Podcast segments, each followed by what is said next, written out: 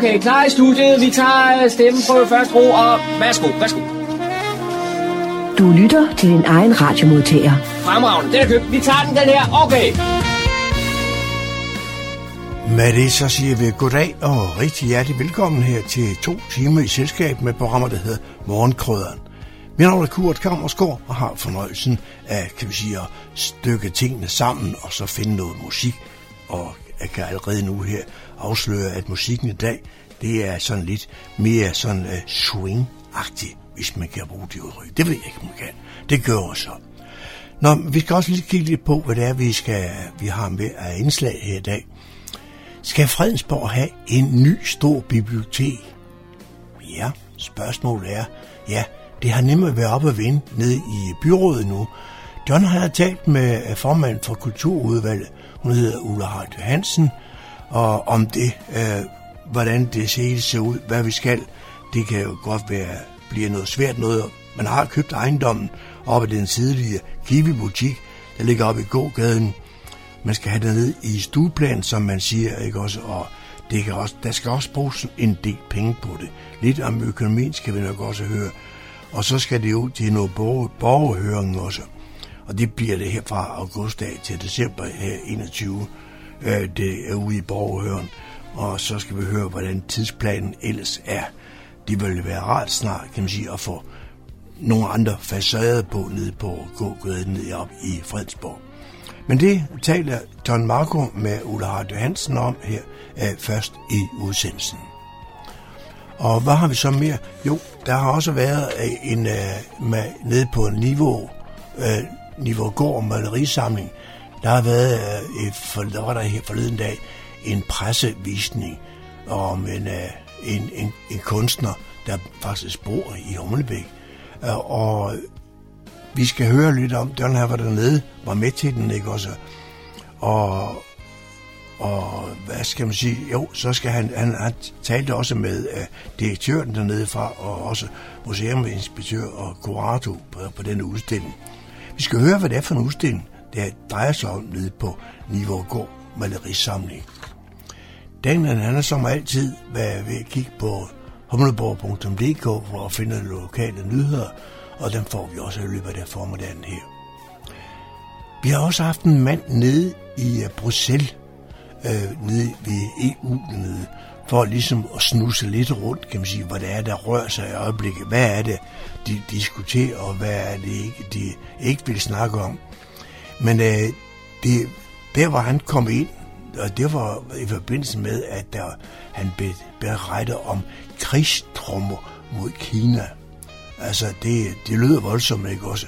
Men øh, det er, sådan er det, når man taler politik, så skal man jo på at få tingene pakket godt ind, så det kan, helst kan misforstås på den rigtige måde. Men øh, det hører vi om sidst i udsendelsen, hvor vi skal have en lille beretning nede fra Bruxelles og fra EU-hovedkvarteret dernede. Det er noget af det, vi skal have med her i dag, og så har jeg kunnet sige, at hvis ikke du får det hele med her i dag, så kan du genhøre det hele i morgen mandag mellem kl. 18 og kl. 20. God fornøjelse og velkommen til. Du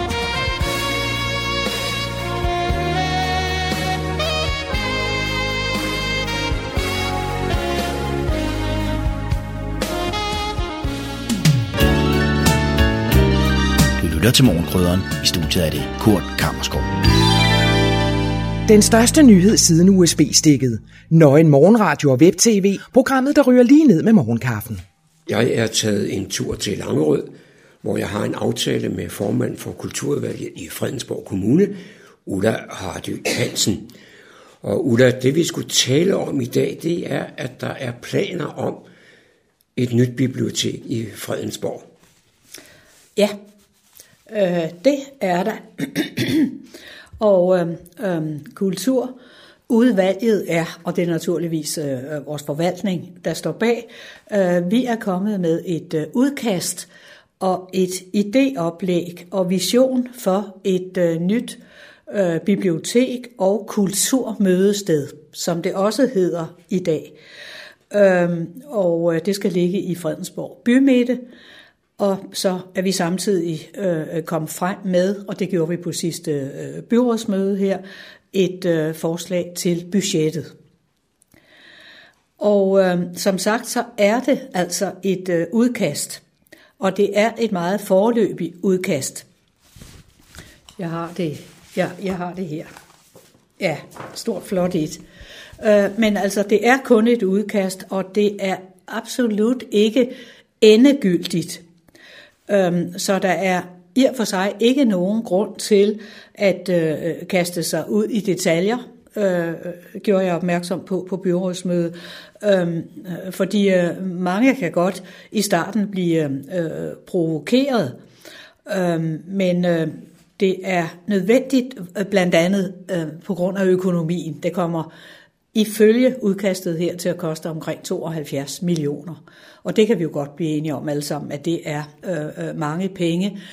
Øhm, og så man også tænker på, at vi også skal have nyt bibliotek i øh, Kulturhuset i Humlebæk, og vi skal have det i Niveau. Og, men det er jo den måde, vores samfund i øh, Fredensborg her er, er delt op øh, delt op på. Så kan det godt blive mange penge til biblioteker.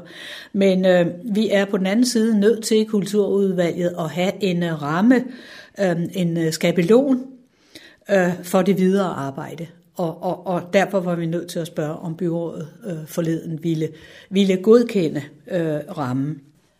Du sagde, der var ingen grund til at gå i detaljer, og det er jeg heller ikke planer om. Nej. Men en detalje skal vi vel have på plads. Hvor regner man med, at det nye bibliotek skal, skal være? Jamen, det skal ligge i øh, øh, Fredensborg øh, øh, bymidte, og det skal ligge i de gamle øh, Kiwi-lokaler. Øh, vi ved jo, hvor det ligger nu, øh, og der skal man op ad trappen og op med elevator og så videre. Og vi har faktisk i øh, alle de år, jeg selv har været kulturudvalgsformand, der er vi mange politikere, der har ønsket, og borgere har også ønsket, at biblioteket kom ned i, øh, i øh, gadeplan. For, for det første foregår der jo utrolig mange arrangementer, hvor der også skal slæbes meget ind, og øh, øh der er det unægteligt besværligt, at man skal op af en bagtrappe. Og der er også en gammel elevator, den er ikke særlig stor. Altså alt det kan lade sig gøre, men der er slet ingen tvivl om, at når du kommer ind øh, fra gadeplan, øh, jamen så er det, jamen det, det er meget, meget nemmere. Og øh, øh det er jo også sådan, at, øh, at øh, det er meningen, at vi skal, vi skal øh, Ja, nu ved jeg ikke, hvor meget jeg skal springe i det, John. Vi skal jo også, øh, vi skal også etablere en, øh, en, øh, en læge- og sundhedsklinik. Og øh, det er der også oppe ved siden af biblioteket i øjeblikket. Og, og, og det hører naturligvis under Hans Nissen i sociale udvalg, altså en lægeklinik. Men øh, da det ligger i samme bygning, og det er hele den bygning, det drejer sig om, så skal vi jo på en eller anden måde øh, samarbejde til en øh, samarbejde det hele til en øh, en øh, øh, helhed.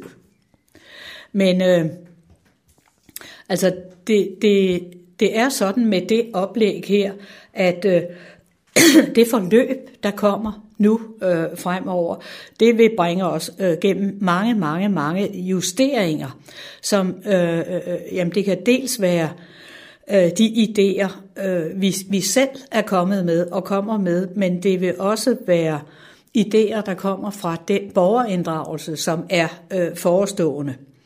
Og øh, øh derfor er det hele en meget lang øh, øh, øh proces, og det er derfor igen at, øh, at øh, øh, jeg siger, at folk skal ikke blive panikslagende, hverken over udseende eller indhold, eller spære øjnene op over økonomien, fordi der kan ske så forfærdeligt øh, øh, mange ting.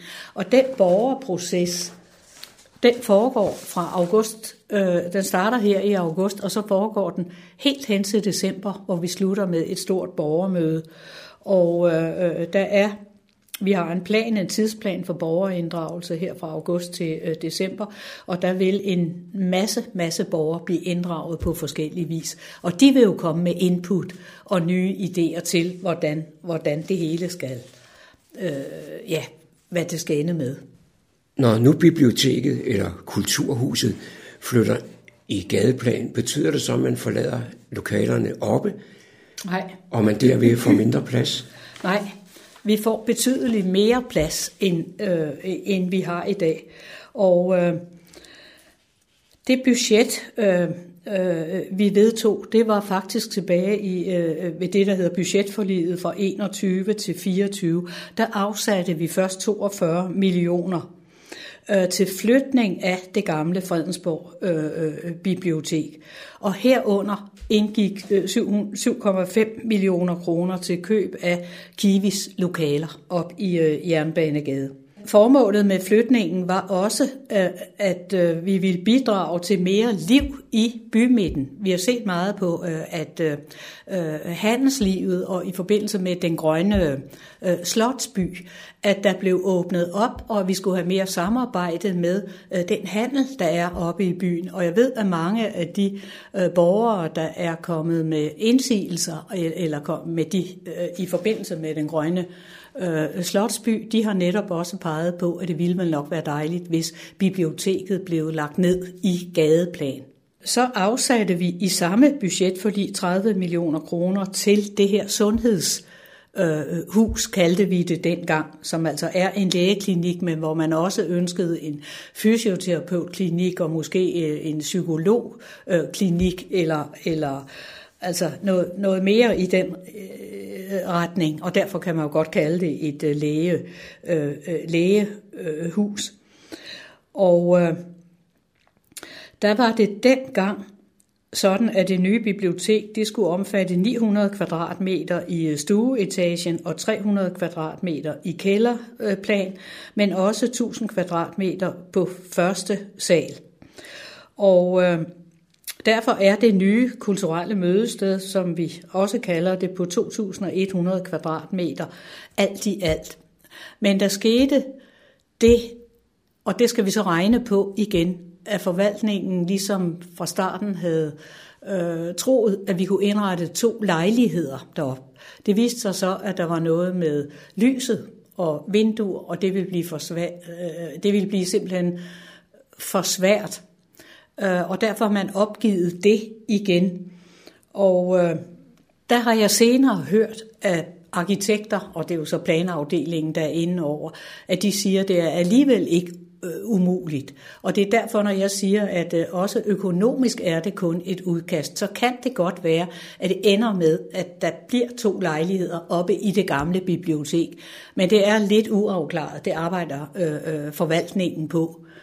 Men ellers ville biblioteket jo blive betydeligt øh, større, som jeg nævnte her. Det ville komme op på øh, de 2.100 kvadratmeter, hvis ikke øh, vi har lejlighed. Fordi så skal vi både have bibliotek øh, der i, i planet øh, dernede, og øh, så skal vi også have, have det øh, ovenpå.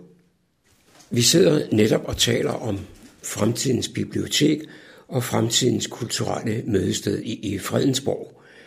Og øh, hvilke aktiviteter regner man med? Jeg kunne forestille mig, at der naturligvis bliver et stort bibliotek, og så lidt mødelokaler, måske også en foredragssal, og endda også plads til at lave små koncerter.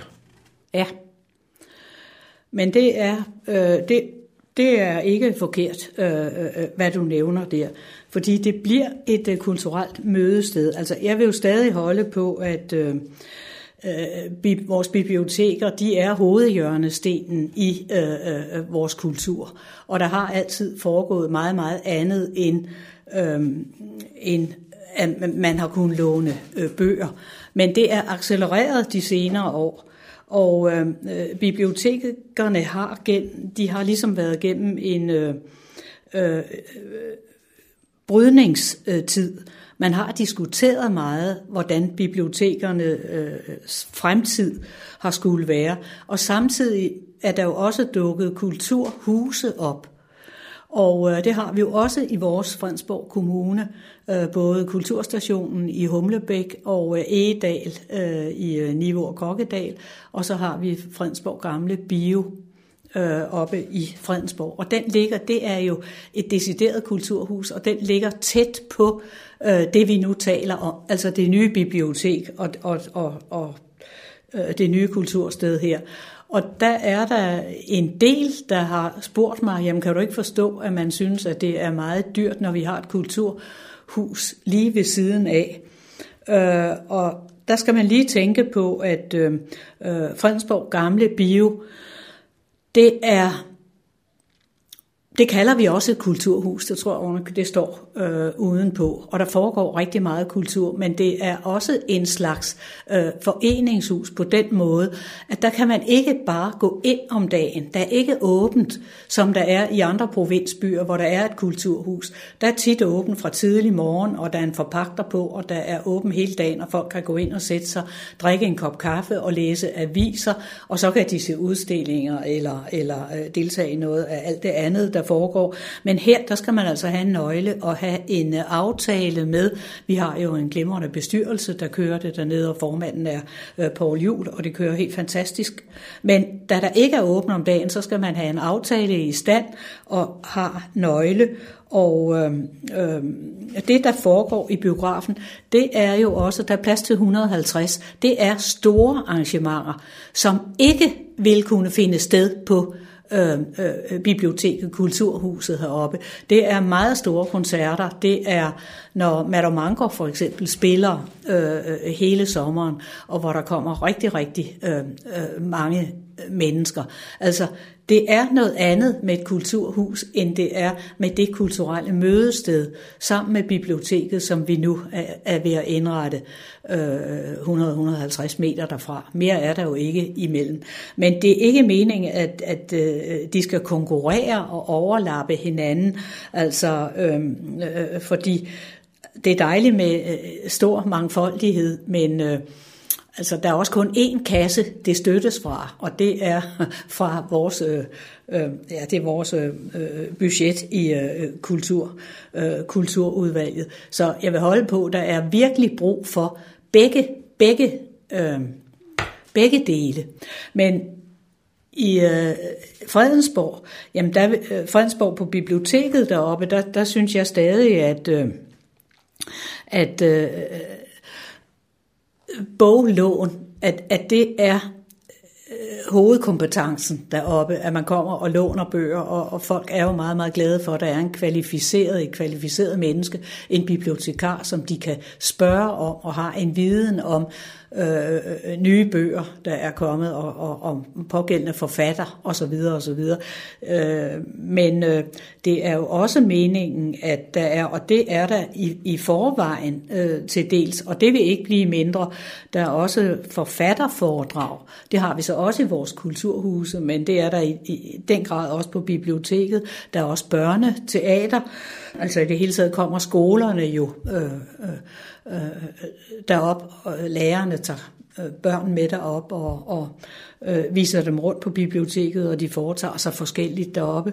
Og der er koncerter, som du øh, selv nævnte, og øh, øh så er der videnskabelige foredrag øh, om, om aftenen, og der er kunstudstillinger, øh, dem har der været rigtig mange af. Der er også workshops, og øh, så er der læseklubber, øh, slægtsforskning, og der er sprogundervisning, og øh, øh så er der mange studerende, der sidder og laver øh, gruppearbejde, der sidder og laver deres... Øh, øh, til universitetet, eller, eller hvor de går, sidder og laver opgaver der. Og så er der ganske almindelige øh, læseheste, hvis vi kan kalde dem sådan, der øh, øh kommer Øh, for at få den næste litterære øh, oplevelse i, i form af en ny bog. Nej, det er ikke kun et biblioteksprojekt, altså der skal virkelig foregå øh, meget, og, og, og derudover vil vi så også gerne, som jeg nævnte før, gen øh, aktivere øh, byvidden og, og bymidten, og det er altså også en del af øh, byudviklingsprojektet. Øh, oppe i Fredensborg, som igen skal styrke handelen øh, og, og øh, simpelthen tiltrække både turister og, og folk andre steder fra. Så der skal foregå rigtig, rigtig meget i det nye øh, kulturelle, på det nye kulturelle mødested. Eller i det nye, må det være, kulturelle mødested. Ja. Der er jo tale om et meget, meget stort og dyrt projekt. Ja. Har du nogen idé om, hvornår det hele står færdigt? Øh, nej, altså den ind, borgerinddragelsen, den kører hele efteråret og slutter i december 21 med et stort borgermøde. Øh, men det er så, hvad det er, borgerinddragelsen. Så skal der jo først virkelig planlægges og, og, og, og, og virkelig tages fat. Og da det med lejlighederne altså øh, kommer ind, også, øh, Øh, øh, så er jeg ikke i tvivl om, at... Øh, og når jeg tænker på, øh, hvor det er jo ikke gået alt for hurtigt i niveau, og det går heller ikke alt for hurtigt. Vi har jo flere store projekter i kommunen i øjeblikket. Altså, så tør jeg ikke at, at, at spå om at sige, at det bliver 2, 3 og, og øh, øh 24, men altså, det, det måtte da gerne blive inden for de næste par år. Det måtte det gerne, men øh, ja, det vil, det vil jeg ønske, og det vil jeg håbe. det var John Marco, der havde produceret dette indslag. Så er det igen gået hen og blevet tid til lokale nyheder fra humleborg.dk. Jeg er Daniel Jørgensen. Stigende vandmasser fra oven, fra neden og fra havet sætter ekstra pres på ådalene i kommunen. Ikke mindst Niveåen og lavbundsjordene ved Langstrup Mose. En ny film illustrerer klimaudfordringerne i kommunens åsystem. De fleste, som har gået en tur i det skønne natur langs åen i Langstrup Mose, f.eks. i marts eller i november, ved det godt. Mængden af vand giver store udfordringer. Og især Nivåen giver udfordringer, fordi et meget stor del af regnvandet fra hele kommunen ledes videre til Øresund gennem Nivåen. Der er ingen lette løsninger, tværtimod, og derfor skal vi finde dem i fællesskaber og involvere alle interesserede. For at få et godt grundlag for den kommende dialog, har man valgt at lave en kort animeret film om udfordringerne ved stormflod og skybrud i kommunens ådaler, fordi mange informationer på dette område formidles bedst og hurtigst grafisk. Udvalgsformanden opfordrer derfor alle interesserede til at bruge 5 minutter på at se filmen. Den kan ses på fredensborg.dk-valg i kommunen og blive vist, når det bliver muligt at gennemføre et borgermøde om klimaudfordringerne. Og vi bliver ved klimaet. Fredensborg Kommune har ambitiøse planer for kommunens grønne omstilling. Som deltager i klimaprojektet DK 2020 er kommunen desuden i gang med at lave en langsigtet klimaplan. I planen beskrives de mål og initiativer, der skal sikre, at kommunen som område bliver klimaneutralt senest i 2050 og modstanddygtigt over for de forandringer af klimaet, der kommer. For at nå det grønne mål og få en ambitiøs og effektiv klimaplan, skal alle i kommunen være med. Derfor inviteres til klimakonference den 19. august 2021, hvor man sammen skal drøfte, hvordan man får Fredensborg Kommune i en grønnere retning. Man inviterer borgere, foreninger, erhvervsliv og politikere til at samles om den grønne omstilling og i fællesskab identificere de rette skridt i den grønne retning. Allerede nu kan man komme med sine idéer og kommentere på andres idéer. Det sker på fredensborg.dk. Og så er der litterær vandring. Fredensborg Bibliotekerne vil ved seks vandringer og ved hjælp af litteraturen åbne for nogle af de smukkeste og hyggeligste steder i vores kommune. De litterære vandringer er spredt over by, skov, mark og kyst, og undervejs vil man holde pause, hvor en af bibliotekets litteraturformidlere vil læse højt for et stykke litteratur, der skal få os til at se verden omkring os med nye øjne. Det næste arrangement er lørdag den 9. juli kl. 10 Lyt til fuglene, duft til blomsterne, mærk vinden i kenderne og stå så stille og suge det hele til dig. På denne litterære vandring i Humlebæk skal man høre litteratur, der får os til at føle os som i et med naturen. Mødestedet er det grønne græsområde ved Humlebæk stations østside. Det er gratis at deltage med forudbestilt billet på fredensborgbibliotekerne.dk. Det var, hvad vi havde fundet frem af nyheder og informationer hentet fra humleborg.dk. Jeg er Daniel Jørgensen. Mandag den 28. juni havde Nivergårds malerisamling pressevisning på udstillingen Træerne findes. Det er den lokale kunstner Annette Harbo Flensborg, der udstiller sine malerier. Vi giver først ordet til museets direktør, Andrea Ry Karberg. Ja, jeg hedder Andrea og er direktør her for museet. og øh, har glædet mig helt vildt til den her dag. Ja, men altså, det er nu også øh, festligt nok, at I kan høre jer på et, et byggesite stadigvæk. Fordi vi indviger jo simpelthen med den her udstilling to af museets smukkeste sale nu, øh, som er færdig renoveret. Og øh, så snart vi har kunne rykke ind i de her sale og åbne noget her, så lukker vi de andre og går i gang med fase 2 af den her store klimarenovering, ombygning af Nivergårds malerisamling. Og øh, det er et stort projekt, som har sit udspring i, at museet her at længe har kunnet opvarme og befugte, men vi har ikke kunnet køle, og vi har ikke kunnet affugte. Og det skal man kunne, når man som også har en helt unik samling verdenskunst, også fra renaissancen, 500 år gamle værker malet på træ, som jo altså bevæger sig lidt, når fugten især svinger, og det går ikke. Øhm, så nu kan vi endelig få tilvejebragt de korrekte forhold for kunsten, og det betyder også, at vi endelig kan indlåne nærmest hvad som helst af værker i den kaliber, vi rent faktisk kan bytte os til med den samling, vi har. Og det har vi ikke kunne udnytte ordentligt før med de lokaler, vi har haft. Så det er fantastisk. Øhm, som museum har man en pligt til at bevare sin samling til evig tid, og, og det er, er det, man hele tiden skal tilstræbe. Og øhm, rummene her, altså, der var hele museet, der har udstillingssalene altid fra start været tænkt med ovenlys. Men øh, i de fleste sale har det øh, i årtier været kronisk tildækket, fordi det var noget glas, der egentlig virkede som et drivhus, så varmen bare strømmede ind, og det blev helt udholdeligt. Øhm, og det er jo rigtig ærgerligt, fordi hvis der er øh, ja, hvis, hvis ovenlysene er tildækket, så er de jo ikke noget værd overhovedet. Så det var egentlig bare grimt at se på. Og, øh, og så, øh, ja, så har vi simpelthen, også selvom der var gardin for, og det var helt mørklagt, så var der så blev det stadigvæk en voldsom opvarmning på grund af det glas der.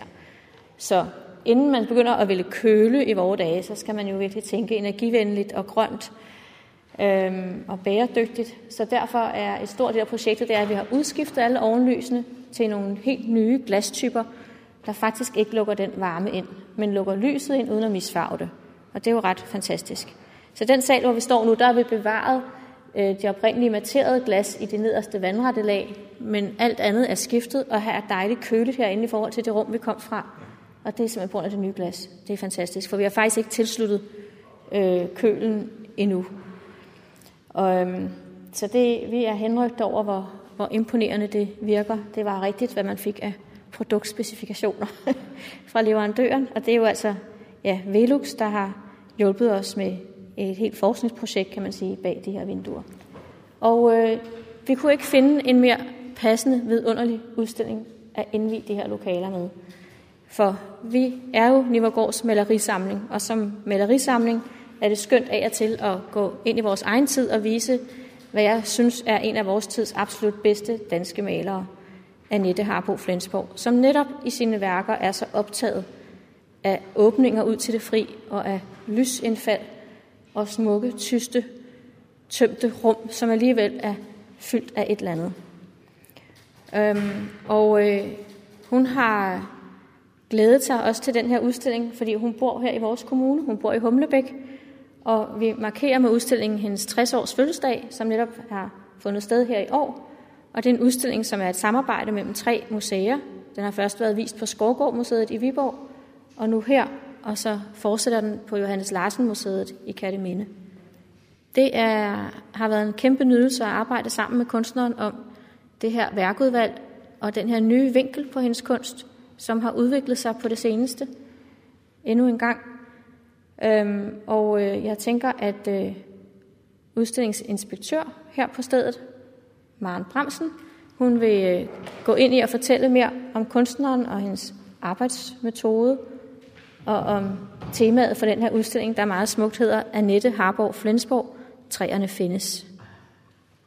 Øhm, ja, velkommen til Træerne findes, øhm, som er en, kan man sige, en ny vinkel af på Annette Harbo Flensborgs øvre, som en vinkel, som i virkeligheden har været der i årtier, men som er blevet mere og mere tydelig, og som øh, også er blevet mere tydelig i takt med, øh, ja, at vi har vi har talt om, om, om tematikken. Det, der, er, der er noget, der er blevet tydeligt for hende selv, og noget, hun har malet frem.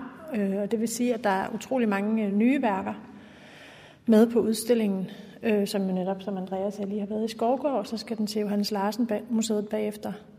Men øh, Annette har altid været optaget af naturen, øh, men hun er blevet mere øh, optaget kun af den, og ikke naturen set igennem rum eller øh, igennem vinduer øh, og åbninger i de rum.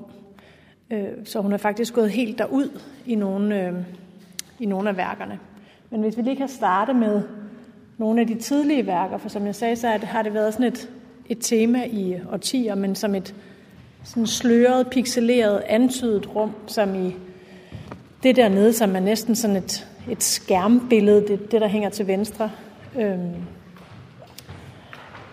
eller som i det store her.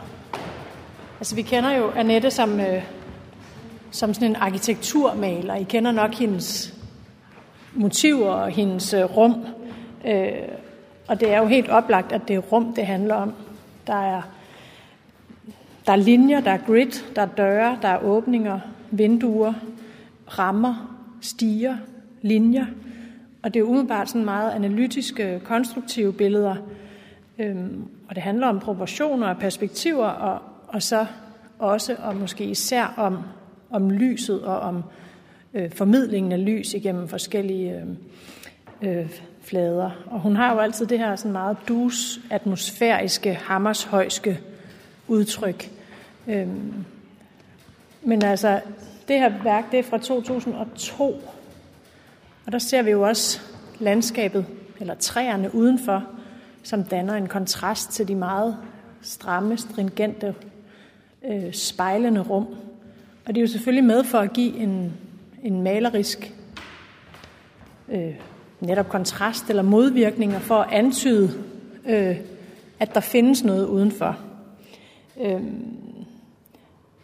Annette, hun bygger sine motiver op sådan meget øh, konkret. Hun bygger nogle modeller, eller har nogle modeller, øh, altså 3D, små 3D-modeller øh, af rum. Og så leger hun med transparente, øh, farvede flader, som hun stiller op og fotograferer, til, hun er, til den lige er der. øh, og så overfører hun det fotografi til øh, et maleri i forskellige, til et lærred i forskellige størrelser. Øh, det var faktisk en metode, som også Vermeer brugte. Øh, han var en af de første til at bruge, bruge kamera obscure øh, metoden, og der er jo, det skriver Jeppe Pris Gersbøl, øh, inspektøren fra Kærteminde, fra Johannes Lars Museet, en meget øh, interessant artikel om i kataloget, som I også får. Øh, netop hendes mange forbindelser til, til kunsthistorien. Det maleri der, det er jo nærmest helt diffust. Ja, det er også malet ovenpå. Det var et gammelt blad, hun fandt frem, øh, hvor der ligger en, øh, en du indenunder. Så man kan sige, at den der taktilitet, der er i, i, øh, i, øh, i maleriet, det kommer også af, at lærredet ikke er glat. Altså, der ligger en struktur under. Øh, øh, og det har, hun har sådan nogle, hun er meget litterært optaget. Det kan I også læse om i kataloget, men, men det er meget det, der sætter hende i gang. Det er litteratur, øhm, digte. Udstillingen hedder Træerne findes på grund af Inger Christensens alfabet, aprikos, træernes, træerne findes, som vi så synes var lidt for præcist i forhold til, at der ikke er nogen aprikostræer her. Øhm, men det sætter, det, hun har den her meget, øh, man kan sige, maleriets rum hos hende, og også digtningens rum. Øh, og hun er meget øh, optaget også af historien om Penelope, der væver, og derfor ligger der det her vævstruktur under. Der er også et af værkerne, der hedder Penelopes væv. Udstillingen med Annette Harbo Flensborgs værker, Træerne findes, kan ses på Nivegårds malerisamling frem til den 26. september 2021. Du lytter til morgenkrydderen. Her følger et indslag fra programserien Kort og godt fra EU's maskinrum. Uh, and that, I think, is an excellent segways to uh, why we are...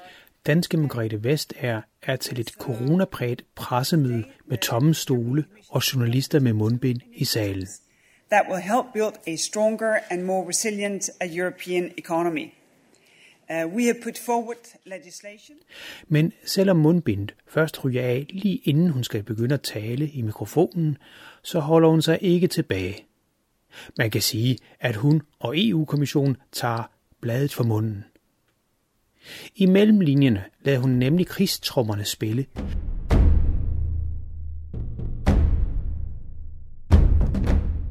Selvom det måske ikke lige lyder sådan. Krigstrummerne bliver nemlig pakket ind i en særlig indpakning, vi kunne kalde for, ja, diplomatisk tale, og den lyder sådan her. That will give us the power to tackle uh, foreign subsidies that harm fair competition uh, in the single market.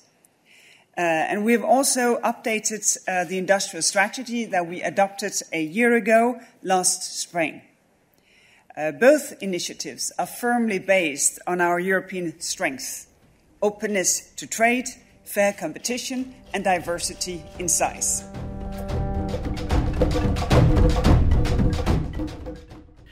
Ja, det er indrømt svært at høre.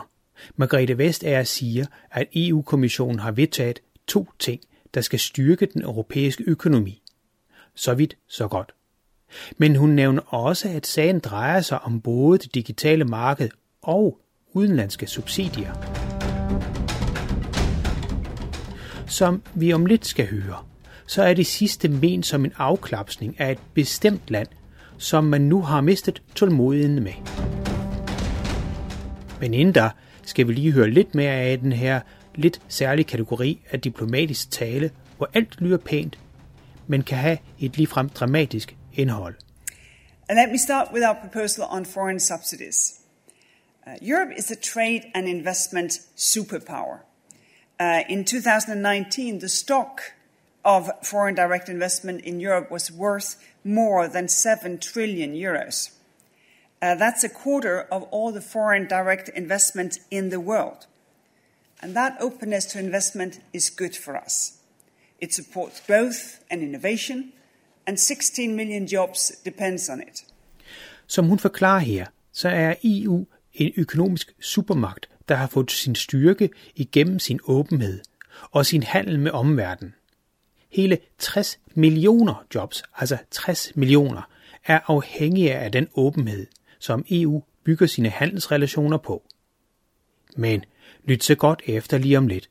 På nærmest pædagogisk vis, så forklarer Margrethe Vestager, at den åbenhed kræver fairness fra alle parter. Hun trækker en parallel til, når man får besøg. Så forventer man kort sagt heller ikke, at gæsterne løber med møblerne. Så her kommer EU's næstmægtigste kommissær igen. But openness requires fairness. When you open your home to guests, and wow, I hope we can soon do that. Um, well, then, of course, I think you, as I, expect your guests to treat your belongings, your furniture, um, as, as, as you would do it yourself, with the same sense of care, because they are your guests. Men hvorfor nævner hun det eksempel? Jo, der er nemlig et problem, der længe har plaget både EU og EU-landene i særdeleshed. Det store fællesmarked, som EU jo bygger på, er åbent. Åben over for investeringer. Men, som Margrethe Vestager fortsætter her. And it's the same with our single market. We want every company that operates in Europe, no matter where it comes from, to respect our house rules. And one of the oldest rules that we have is that we don't allow subsidies which harms fair competition. Uh, for more than 60 years, our state aid rules have made sure that aid from European governments doesn't undermine fair competition on the market. But until now, uh, companies have been free to use foreign subsidies to buy up businesses here in Europe. Som hun forklarer til pressemødet, du netop har hørt, så er et af de ældste husregler, at virksomheder ikke må få kunstig økonomisk støtte i form af subsidier. Det er for eksempel ikke tilladt for den danske stat at give skibsværfterne en stor pose penge for at bevare virksomheden og dermed spare arbejdspladserne. Det vil være unfair konkurrence. Så den regel har længe været praktiseret. Men som Margrethe Vestager forklarer, så har det altså været tilladt for lande og virksomheder uden for EU at give firmaer inden for det europæiske samarbejde subsidier. Inden vi lige går lidt mere i dybden med den sag, så lader vi lige kommissæren fortælle, hvorfor det faktisk har givet en unfair konkurrencefordel for nogle virksomheder, der har modtaget penge af kanaler, som snart vil være ulovlige. Some have been able to undercut their competitors in public tenders, not because they are more efficient, but because they get financial support from foreign countries. And that's not fair towards those companies who do not get that kind of subsidies. Uh, it's not fair on European workers nor on consumers if subsidies drive the best companies out of the market. It has to stop. Nogle virksomheder har altså kunnet vinde offentlige licitationer og udbudsrunder. Ikke fordi de var mere effektive, nej, fordi de har fået finansiel støtte fra fremmede lande. Og det mener Vestager er unfair. Det er ikke retfærdigt over for dem, der er ansatte i virksomheder, der ikke får pengeindsprøjtninger. Det er ikke fair over for de virksomheder, der ellers er de bedst drevne. Derfor skal det stoppe, fastslår EU-kommissionen.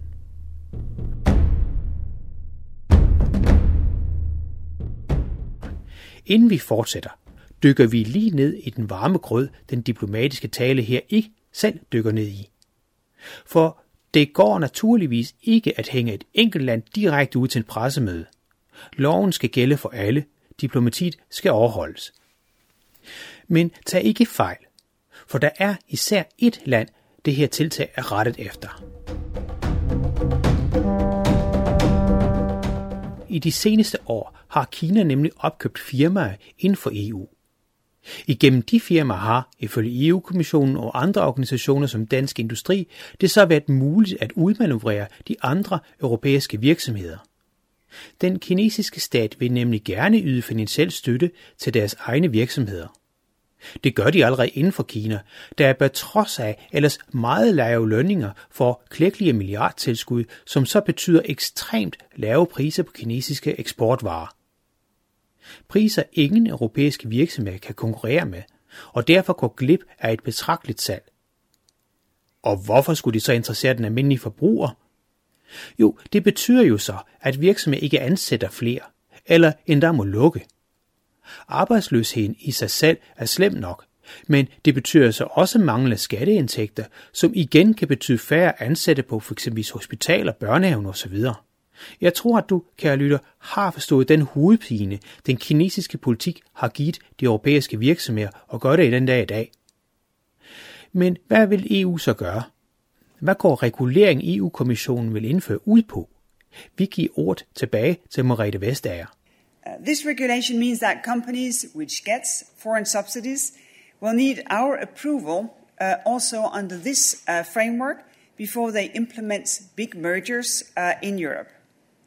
Companies will have to tell us what subsidies they have received uh, when they bid in large public tenders. And they won't be able to uh, win those tenders without our okay.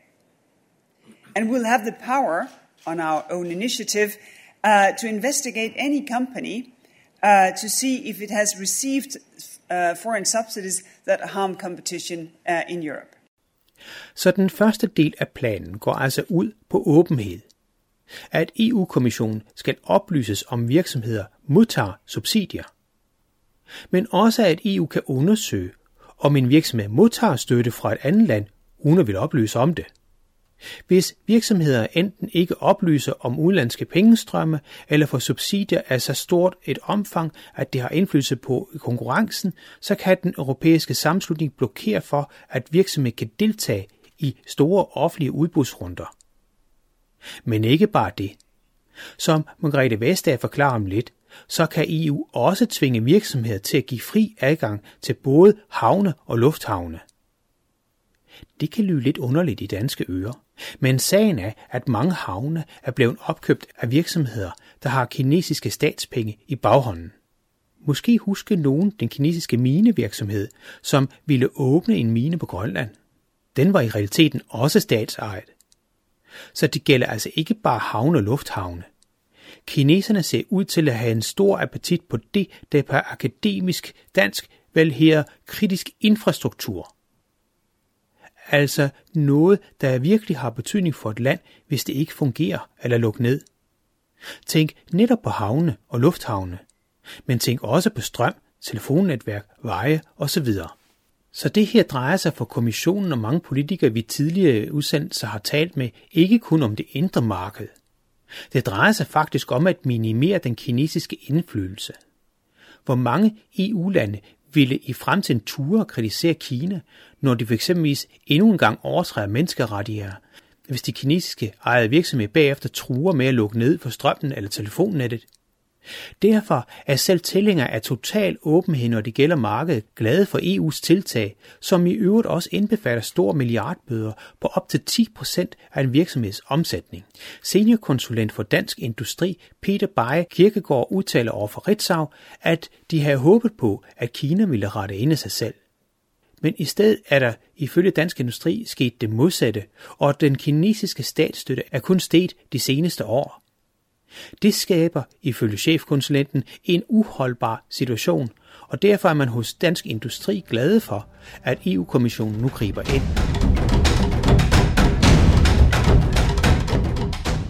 Tiden vil så vise, om krigstrummerne vil virke, eller om det kun bliver slag på tomme tønder. I hvert fald har EU netop tabt en sag mod Amazon, hvor EU sigte efter at få den amerikanske virksomhedsgigant til at betale 300 milliarder dollars i skat.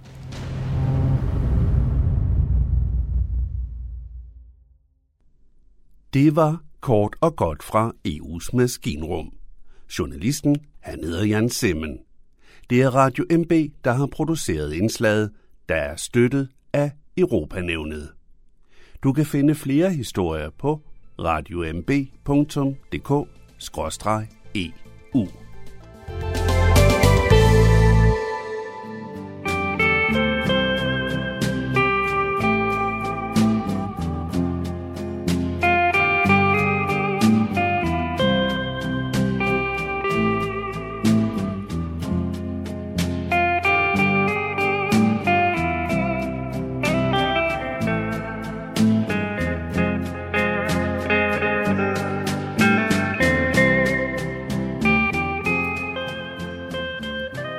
toner fortæller os, at vi er nået til afslutningen på denne uges udgave af programmet, der hedder Morgenkrøden. Her fra redaktionen, som består af undertegnet, jeg hedder Kurt Kammersgaard. Ja, der siger jeg tak for nu, og på genhør en anden god gang.